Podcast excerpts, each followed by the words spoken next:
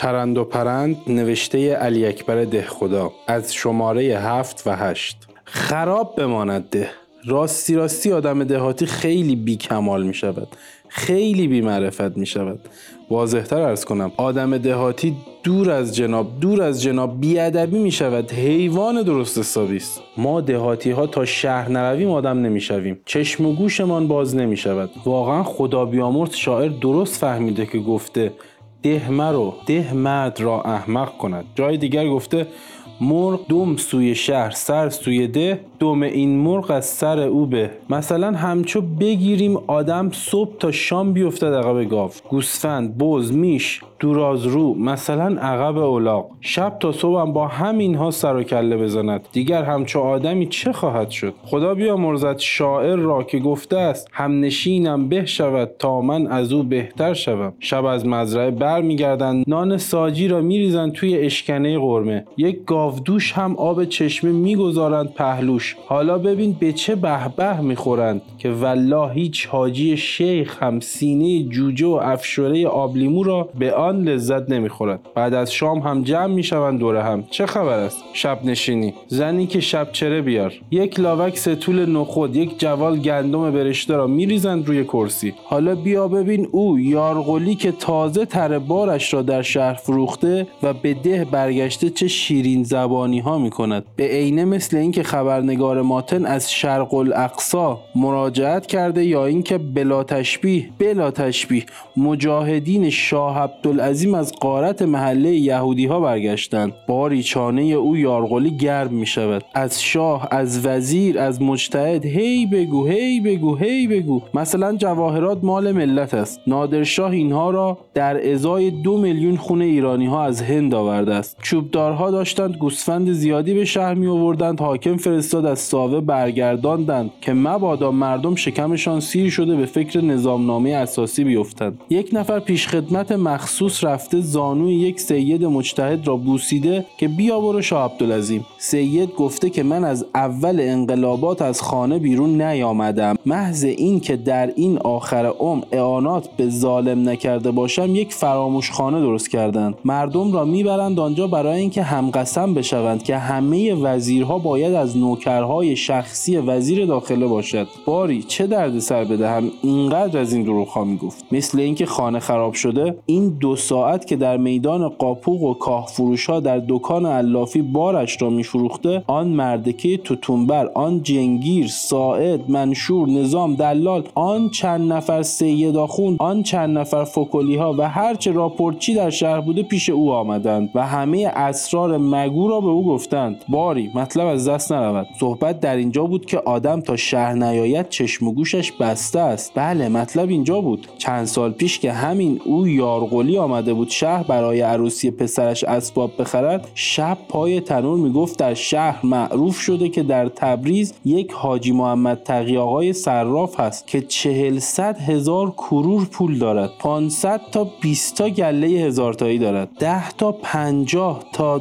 ده ششتانگ دارد. سگ دارد گربه دارد مادیان دارد شطور دارد قاطر دارد فلان دارد بهمان دارد. ما میماندیم تعجب که چطور می‌شود آدم حاجی کاسب خداشناس اینقدر پول داشته باشد. برای اینکه معلوم است که این همه مال از راه حلال که جمع نمی شود لابد باید لکه دیزه حاجی عباس را آدم به زور تصرف کرده باشد. مال فلان یتیم را فلان صغیر را فلان بیوه را به ضرب چماق گرفته باشد. آن وقت وقت می‌گفت نه. می‌گویند میان این حاجی محمد تقی آقا با حکومت تبریز هم خیلی گرم است. می‌گفتی ماشاءالله تو را به خدا دیگر چشم بسته غیب نگو. این را کمپانی هم می‌داند که هر کس پول دارد شاه شناس است. حکومت شناس است. این مطلبی نشد که تو از شهر برای ما خبر بیاری. می‌گفت نه گوش بدهید. شاهنامه آخرش خوش است. می‌گفتم خب بگو. می‌گفت بله این حاجی آقا پهلوان خوبی هم هست. مطلب که به اینجا می‌رسید ما دیگر باور نمی‌کرد کردیم. برای اینکه ما دهاتی ها به شهری ها می‌گوییم تاجیک و مقصودمون از این کلمه یعنی ترسو. این را اینجا داشته باش. خود اهل شهر هم این قبیل مردم را می‌گویند حاجی آقا حاجی زاده قباسه چاکی. آن هم یعنی مثلا به قول شهری ها خیکی و در حقیقت معنیش باز همان ترسوست. خب حالا آدم شهری باشد حاجی زاده هم باشد چطور می شود همچو آدمی پهلوان بشود؟ از اینجا دو کلمه به حاشیه می رویم ما دهاتی ها حق داریم که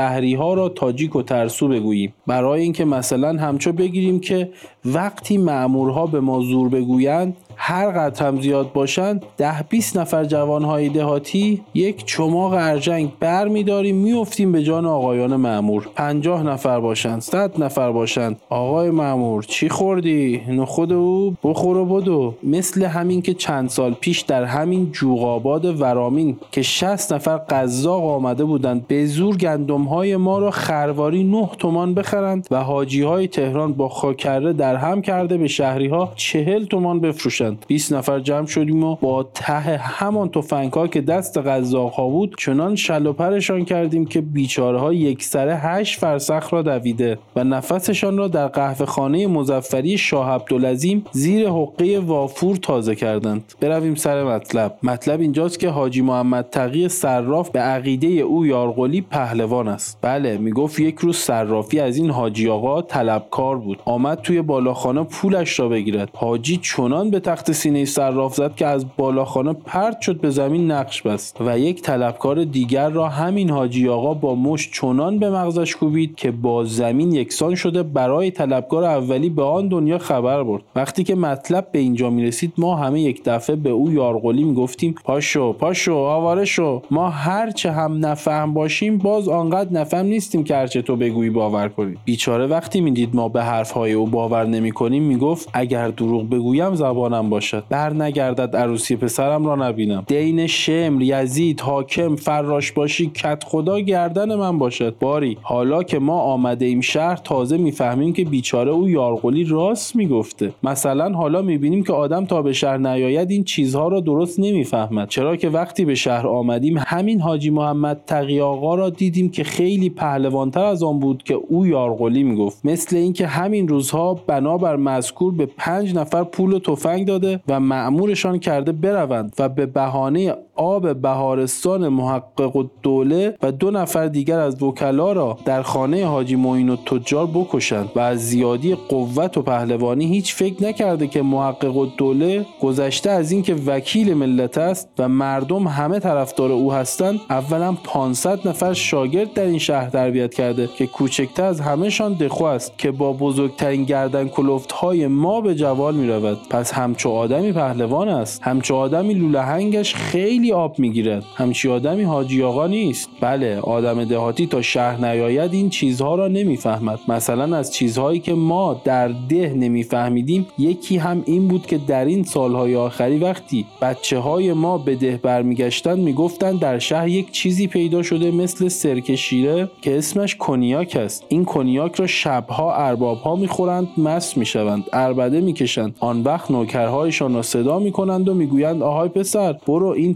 سوخت رعیتت را که امروز مرغ و نان لواش آورده بود بیار. نوکرها میآیند ما را از کاروانسرا می‌برند خدمت ارباب. آن وقت ارباب هم که از کنیاک مست شده همچو بدقیز می شود که خدا نصیب هیچ مسلمان نکند. هنوز ما از راه نرسیده می‌گوید شنیدم امسال تو پدر سوخته پنجاه من گندم در پالوه داری. می‌گوییم آخر ارباب ما هم مسلمانیم ما هم ایال داریم ما هم اولاد داریم ما هم از اول سال تا آخر سال زحمت می‌کشیم. ما هم از صدقه سر شما باید یک لغمه نان بخوریم. آن وقت ارباب چنان چشمانش از حدقه در می‌رود و خودش با عصا به طرف ما حمله می‌کند که مسلمان نشنود کافر نبیند. و می‌گوید پدر سوخته رو ببین چطور حالا برای من بلبل شده. بچه ها بزنید. آن وقت 20 نفر مهتر چی آبدار میریزن سر ما. تا می‌خوریم می‌زنند. باری مطلب کجا بود؟ هان مطلب اینجاست که ما دهاتی ها تا شهر نیاییم این چیزها رو نمی‌فهمیم. مثلا همین همین کنیاک که به عقیده یک دهاتی چیزی بود مثل سرک شیره حالا که به شهر آمدم تازه می‌فهمم که کنیاک آدم است. کنیاک سرک شیره نیست. بله کنیاک آدم است. کنیاک یک زنی است. خدایا حالا اگر کنیاک ما را نبخشد چه خاک به سر کنیم؟ این گناه نیست که ما چندین سال پشت سر یک آدم غیبت کنیم و بیچاره یک زن دست و پا کوتاه را سرک شیره بدانیم؟ بله این معصیت بزرگی است. من حالا در حضور همه شما مسلمان ها اقرار می کنم که کنیاک خانم آدم است. کنیاک خانم خانه آبداری باشی حضرت والاست. کنیاک خانم چار پنج هزار تومان گوش بزاز و بقال و عطار را بریده و حالا که جانشین گلین شده بیچاره طلبکارها دستشان جایی بند نیست. هر کسی ادعای طلب بکند کتک می‌خورد حبس می‌شود نفی می‌شود و اگر خدایی نکرده آدم بگوید بعضی از سنخته های اصفهان. دستی به سر و گوش کنیاک خانم کشیدن و مطلب بازاری شده کنیاک را از شهر بیرون کردند و برای گوشبری کسبه به تهران ارمغان فرستادند آن وقت دیگر آدم دو دفعه کافر می شود بله مطلب اینجاست که ما دهاتی ها فقط تا شهر نیاییم هیچ چیز نمی‌فهمیم. بله ما دهاتی ها تصور می کردیم که سید آخوند مجتهد وقتی اسم فرنگی بشنوند از قایت تقدس دهانشان را کر می‌کشند. حالا که به شهر آمده ای می‌بینیم یک نفر آدم که هم سید است هم مجتهد است هم آخوند است هم برادر یک مجتهد بزرگ انباردارهاست. در روز سهشنبه پنجم همین ماه ساعت نه فرنگی با یک نفر دیگر در زرگنده با مینورسکی شارژ دافر روس خلوت می‌کنند. بعد از آن یک ساعت و نیم دیگر هم با همان مینورسکی صاحب